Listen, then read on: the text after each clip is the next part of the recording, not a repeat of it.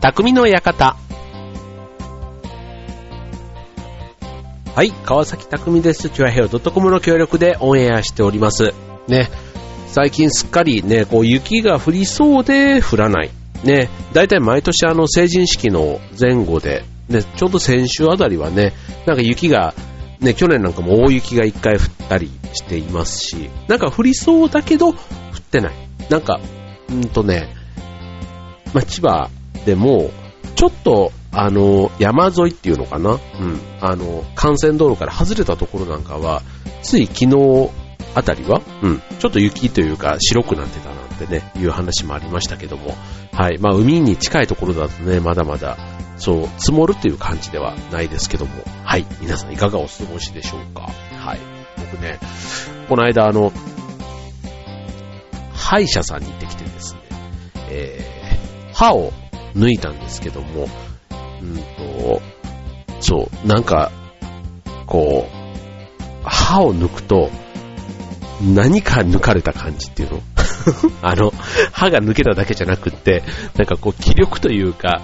ね、当然あの、抜いた後だから、運動とかね、あと風呂とか、ね、なんかいろいろこう制限がちょっとあるわけですよ。うん。で、まあ当然ね、あの、血が止まるまでっていうことなんですけども、なんかね、あの、必要以上にというか、あんまり最近なかった衝撃。僕はあんまりね、もともと血とかがね、その手術みたいなのも含めてやったことがないからなんですけど、あの、血にね、異様に弱いんですよ。そう。もうね、ほんとテレビとかのああいうなんか医療番組というか、ああいう緊急なんとか24時的なやつとか、ああいうのでもね、もうほんと血の、あの、ほんのちょっとの心臓手術の場面とかね、もう見た瞬間にこう、あの、なんかこう、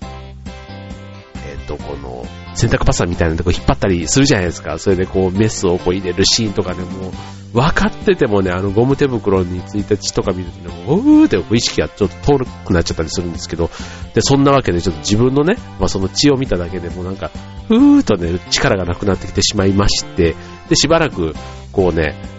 なんか自宅安静って別にそこまであの安静にしなさいって誰も言われてなくて別に大して痛くもないんですけど、痛さはないんですけど、なんかね、気分が、えー、アクティブさがすごくそぎ取られた感じがあってですね、それであの、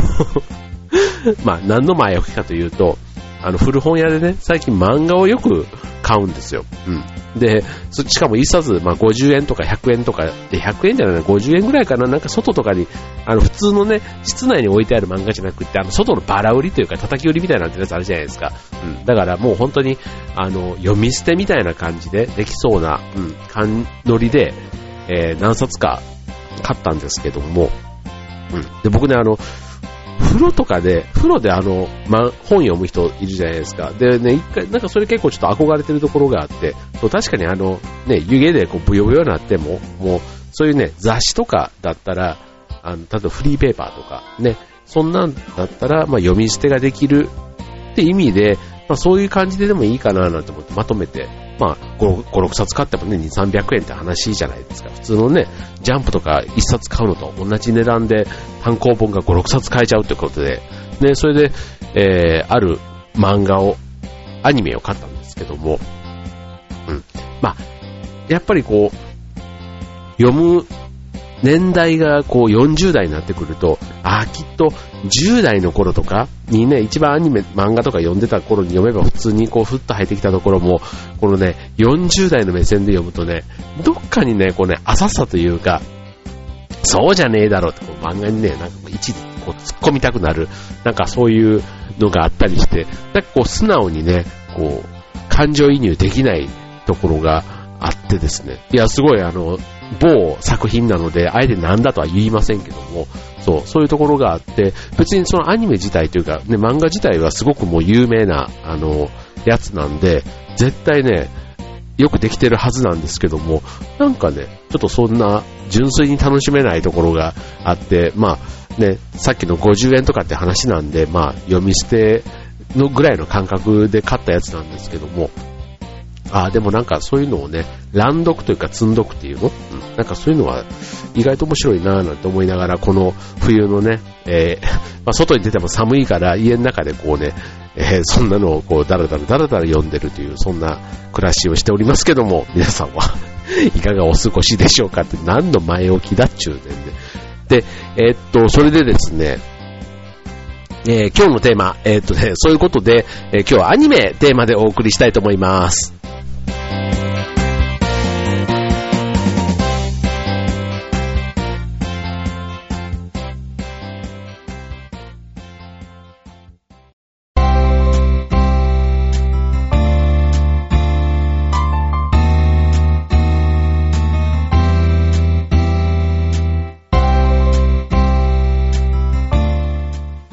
いうことで、えっ、と、今日のテーマはアニメということなんですけども、まあちょっと冒頭でその漫画の話をしましたが、まあ漫画って言ってもいいのかな？うん。まあそれで言うと、あのー、僕らの世代がね、ずっと昔から読んでいた漫画で、えっ、と、ちょっと意外だなって思う、そのね、年齢設定、年齢がそれぞれキャラクターってあるわけじゃないですか。ね、え、ー、と、小学校何年生だとか、のび太くんだったら小学校4年生だっけね、え、ー、と、ドラえもんのね、だった、4年 ?5 年だったりしますけども、あの、もっとね、それ以外の、それぞれのアニメも、みんな年齢の設定があるんですけども、あんまりなんか年齢って気にしたことなかったんですけど、ちょっと今日ね、ご紹介するのは、へーっていうようなね、ちょっと思ったキャラクターをいくつかご紹介したいと思います。はい。まずね、えっ、ー、と、一つ目。何からいこうかな。何からいこうかな。パタリロとか知ってます？パタリロドマリネール発生っていうパタリロ。あの、ね、パタリロは10歳なんですね。はい。そういう話です。はい。うん。で、えっ、ー、とね、あとね、えっ、ー、と、ワンピースのキャラクター、ね、ワンピースに出てくるキャラクターで言うと、えっ、と、あの、ルフィ、ね、主人公のルフィは、17歳だそうなんですけど、あの、チョッパー、トナカイのね、チョッパーは15歳なんだそうですね。へーって感じですけど。はい。まあ、なんか、ワンピースとかになってくるとね、なんか、考え方が結構、あ、まあ、その、若さ、若さというかな、なんか友情というか、その、情にもろくて、すごくこう、アクティブで、ね、なんか、そういう感じが、確かにこう、10代の勢いっていうのは、うん、言われてみればわかるなという感じもしますけど、ただそれでもね、なんか考え方がこう、一貫性があるというのかな。うん。いわゆるこの10代の不安定さみたいなところというよりは結構しっかりしてるなっていう印象の方が強いですけどね。はい。で、えー、っと、です。はい。で、さらに、えー、っと、僕ら世代には懐かしい、ヤッターマン。ね。ヤッターマン、えー、っと、桜井翔くんが主演していた映画なんかにもね、なっていますけども、ヤッターマンの主役、高田ガン君って言うんですけども、あれ、アニメの中だと13歳らしいですね。はい。だったり、同じく10代で行くと、えっ、と、釣り吉三平。もうこれはね、僕ら世代しかわかんないかな。あのこれアニメにもなってて漫画でもあってっていうとこですけど、釣り吉三平、三平三平くんっていうのが主役なんですけども、まあ釣り吉子供ですよ。ね。ですけども、えっ、と、11歳なんですって。小学校5年生。うん。ね、ほら、釣り吉三平だって、まあ、なんかね、ちょっと、あの見た目というか、うん、あんまり10代っぽい、しかも小学生とは思わ、思えないような、ちょっと成熟したというかね、まあ、多分あの、アニメの描き方のバランスだと思うので、あの、こう、うん、あんまりこう、子供子供した、ね、描写じゃなかったなっていう感じがしますけどね。はい。で、あとね、さらに、ちょっと体型っていう話でいくと、えっ、と、美少女戦士セーラームーン。ね、僕はあまり見たことが、っていうかほとんど見たことがない、もう時期に流行っていたやつですけども、この主人公、月のうさぎというキャラクターいますが、彼女14歳なんですね。またまたね、なんか14歳中学校2年生？うん。随分こうね、あの、目を引くというか、うん、かなって思いますよね。で、さらにね、もうこれはちょっとね、驚いたんですけども、北斗の剣、ケンシロウ、ね、主役、ケンシロウ、いくつだと思います？これね、どこに、僕もね、北斗の剣一通りね、読んでるんですけど、こんな年齢の設定どっかで書いてあったっけなって本当記憶にないんですけど、多分もしかしたら自分が読んでた頃には、ね、自分の年よりも上だから、なんとなく年上の感覚でさらっと読んでた感じでしたけど、僕のね、今、ケンシロウがいくつって言われたら、24、5みたいな感じのイメージがあるんですが、なんと、ケンシロウね、あの当時18歳らしいんですね。はい。でもね、この18歳って言っても、まあ、剣士、ね、北斗の剣も何年もね、連載していたやつですから、その出てきた当時が18歳で、ね、こう、ラオウと戦った時だとか、いろいろこう、ね、えー、っと、なってる時には、最後は何歳だったかは正直、わかりません。わかりませんけども、えー、設定は18歳だったと。じゃあ、その時の、ね、ライバルというか兄ですね。兄、ラオウ。で、ラオウはいくつだったか。まあ別に本当の兄弟ではないんですよね。確かね、ラオウってね。うん。で、えー、ラオウはいくつだったかというとね、26歳ということで。うん。まあ確かにでもね、あの、スポーツ選手の一番バリバリやってるその、ね、こう、力を発揮できる年とかって考えたら、少なくとも30じゃないんでしょうね。うん。なんか、30過ぎるとやっぱりなんか20代の圧倒的な強さを持った人の前にはなんとなくちょっと勝てない感じがして、うん、20代後半ぐらいまでにピークを迎えるって考えると、ラオウの26歳って、うん、まあまあ現実的。で、自分が読んでたのがね、中学校とかっていうことで考えたら26歳なんてもう全然大人なわけじゃないですか。自分のね、年齢の倍ぐらい13歳だったら26歳なんで倍生きて、ね、26歳なわけですから、それは大人のイメージもあったわけですから、うん、確かになという気はしますね。はい。で、そんなラオウのね、一個上のお兄ちゃんにあたる、えー、のは、アニメが変わります。サザエさんで行くと、27歳のキャラクターいるんですね。なんと、アナゴさん。だから、アナゴさんとラオウが同じ学校に行ってたら、アナゴさんが先輩で、ラオウが後輩という設定に なるんですよ。これね、アニメで、なんか学校作ったら、学校というか同じ学校だったら、みたいなね、あのドリフでいう、もしもなんとかだったら、みたいな、やると結構面白いかもしれないですね。で、ちなみにもう一つ、一個上、28歳の設定を見てみると、えー、ドクタースランプあられちゃんに出てくる、のり巻きせんべいさん。ね、せんべいさんは28歳の設定だそうです。はい。もう僕ね、45歳ぐらいの設定かなって思ってたら、なんと28歳なんだそうですね。もうはっきり言ってこの辺になってくると、なんかこう、年齢不詳っていう感じがしますよね。しかも、アナゴさん、27歳かって言ったら、もうだってマスオさんと同い年というよりは、ね、まあでも、アナゴくんってね、あの、マスオさんは言うわけですから、マスオさんがそれぐらいの年、だからまあ、27歳、タラちゃんがいくつか、まあ、3、4歳だとしたら、うん。まあ、そことためだって考えたら確かに30前ぐらいっていうのもわかるけども、それにしてもアナゴさんちょっと、ね、おじさん面でしょ、みたいな っていう感じがしますよね。はい。ちなみに、えー、アナゴさんと同い年っていうことで言うと、えー、小池徹平くんとかが、えー、同い年だそうです。はい。どうでもいい情報ですけどね。はい。ということで、えー、のり巻きせんべいさん、アナゴさん、ラオウというのが学年が一つずつ違いで、もし同じ学校だったらね、のり巻きせんべいさんがね、大先輩に、ラオウの大先輩になるということですね。はい。で、ちなみにあの、アナゴさん、ね、サザエさんに出てくるサザエさんの設定は24歳とね。はい。まあ若い。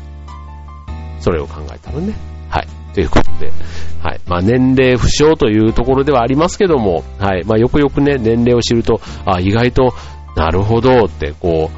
う、もうなんか、自分がね、例えばドラえもんとか、ね、ドラのび太くんたちと同じ世代からね、映画とか、ね、アニメでこう見ていて、うん、自分の子供の目線で見ていたのが、いつの間にかのび太くんとか全然ちっちゃい。アニメのね、キャラクターは永遠に子供のまんまだったりしますし、うん、どんどんどんどんね、タッチとかね、ああいうアニメなんかも、ね、高校球児というテーマで考えたら、自分が中学の時に読んでましたから、はい。まあ、だから、ね、高校生、自分たちのね、数年後のイメージで読んでたものはもうすでに過去の話と考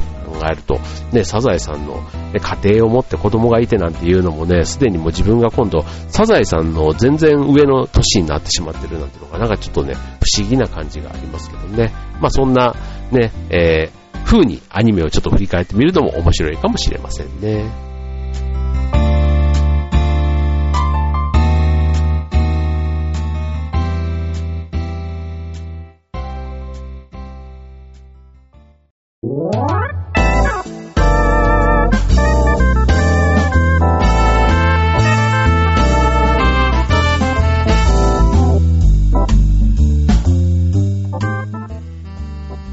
ということで、えっ、ー、と、最初の、えー、今日のテーマ、アニメということでね、まあ、アニメって言ってもね、本当にあの、深いアニメオタクみたいなっていう風に言われるね、えー、方々の深い知識の話ではありません。もう本当にね、ちょっと雑学というか、あの、ちょこっとしたネタになればということで今日はお送りしておりますけども、ね、最初のコーナーは、え意外な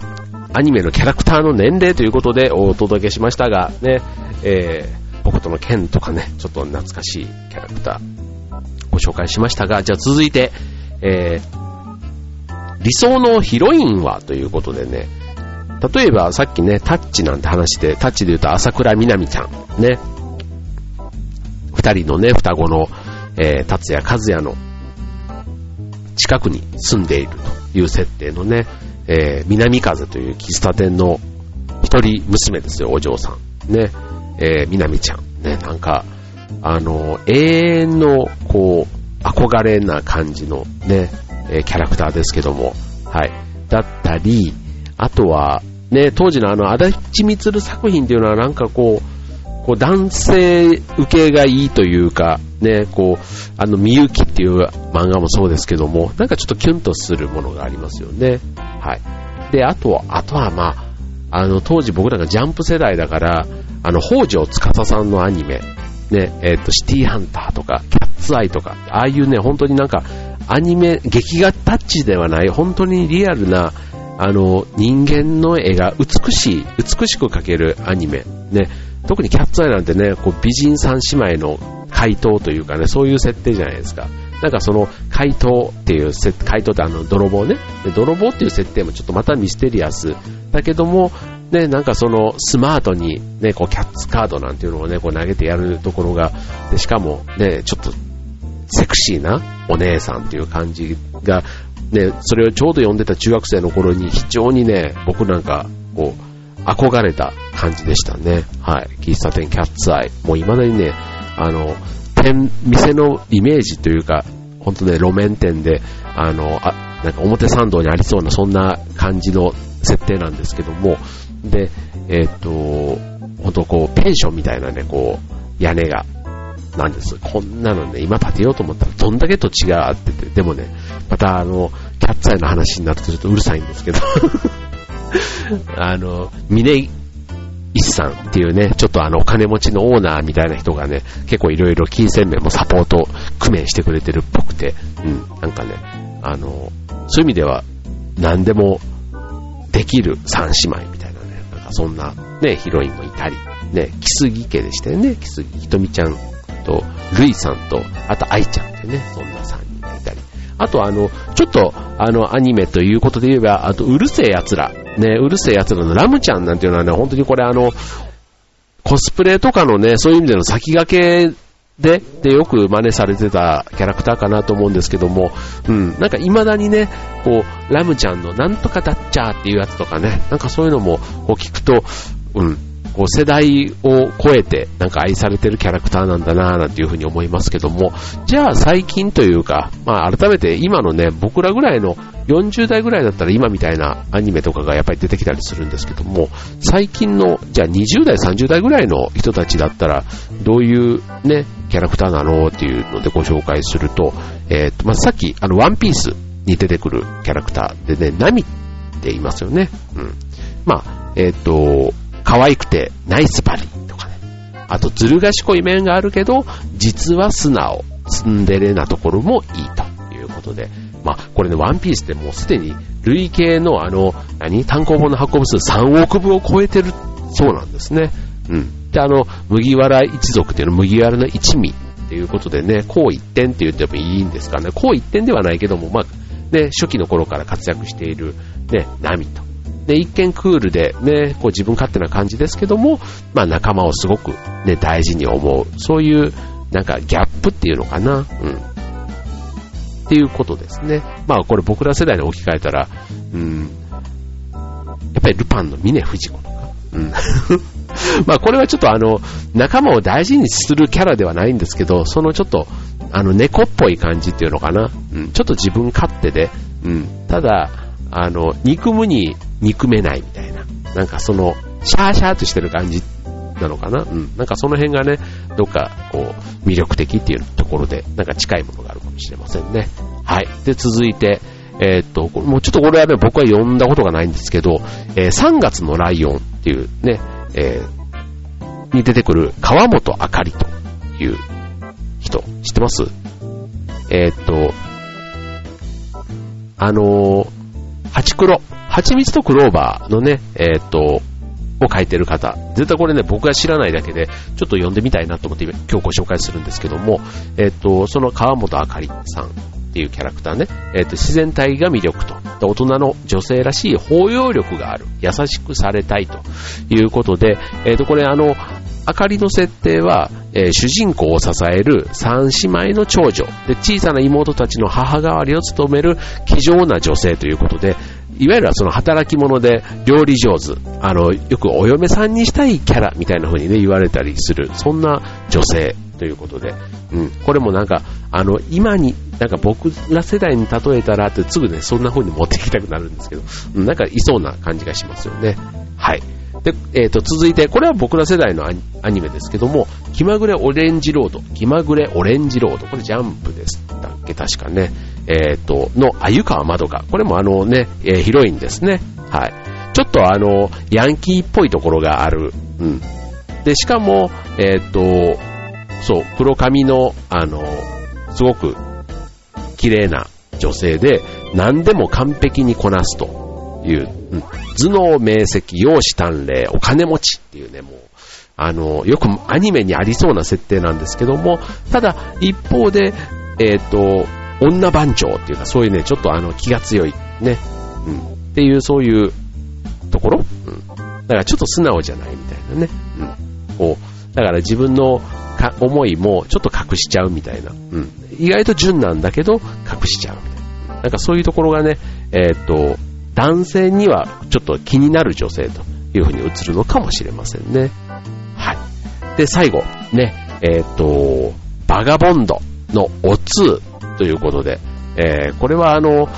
一途なところがね、えー、好きと、あの主人公宮本武蔵の幼馴染として登場するキャラクターですけども、あの、ひたむきにね、こう武蔵を追いかける姿に、まあこれね、男性からっていうことのね、えー、で言うと、まあ、男性はね、基本的には自分で追いかけて、ね、その女性をね、ものにしたいみたいな願望、結構強い人多いと思うんですけども、どっかでは、まあ、どっかの場面ではね、こう逆にこう、ついてきてほしいみたいなね、えー、俺についてこいみたいなところってどっかにね、男性絶対思ってるところがあって、そういう意味では、おつみたいなね、こういう形でサポートというか、ね、えー、しかも別にあの、男にこうこびてるというか、そういうことではなくて、こうあくまで気高さというか、そういうものも持っている。うん。だから、女性としても自立しているところが、うん。なんか女性のある意味鏡というか、ね、お手本にもなる。そんなところが魅力として映っているのかもしれませんね。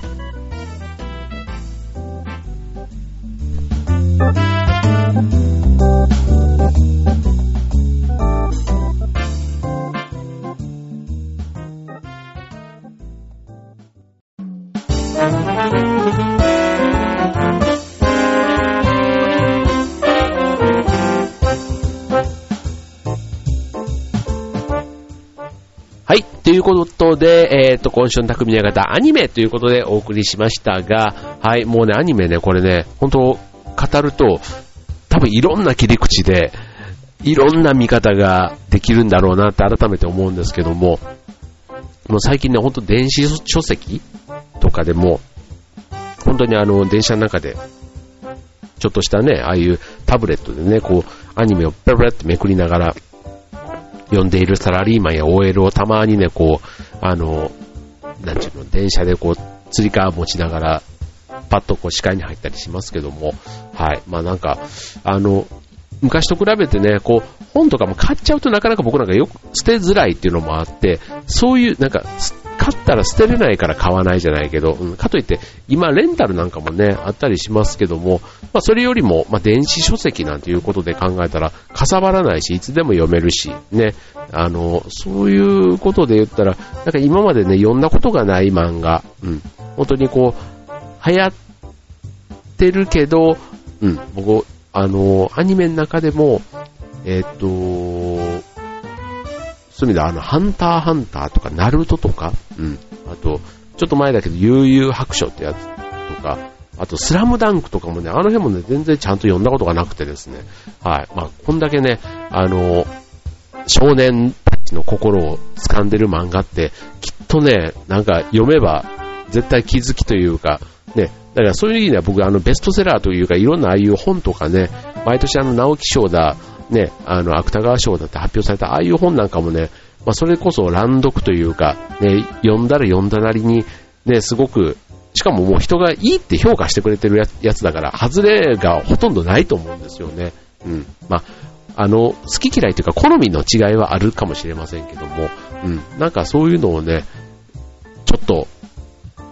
乱読してみたいなって、こう、思った次第です。はい。まあ、ちょっとね、えっ、ー、と、歯医者に行って、えー、ちょっと動きが悪くなってアニメ、漫画を買うようになりましたという話から今日はテーマアニメでお送りしましたが、いかがでしたでしょうか？はい、ということで、えー、っとね、まだまだ寒い時期が続きます。まだね、この1ヶ月ぐらいが、それこそ冬の正念場、なんかノロウイルスもね、えー、流行って、ちょっとね、手洗いをしても本当に大丈夫なのかと、なんかいろいろね、えー、っと、過剰にというか、あの